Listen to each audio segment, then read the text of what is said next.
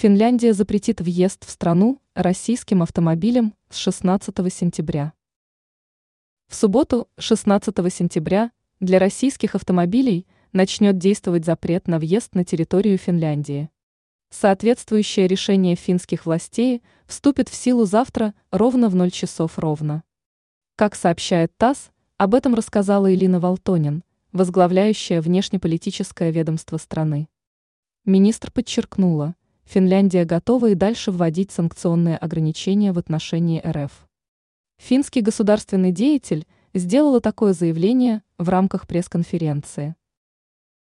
Для каких транспортных средств будет действовать запрет? С завтрашнего дня в Финляндию нельзя будет въехать легковушкам, которые зарегистрированы в Российской Федерации.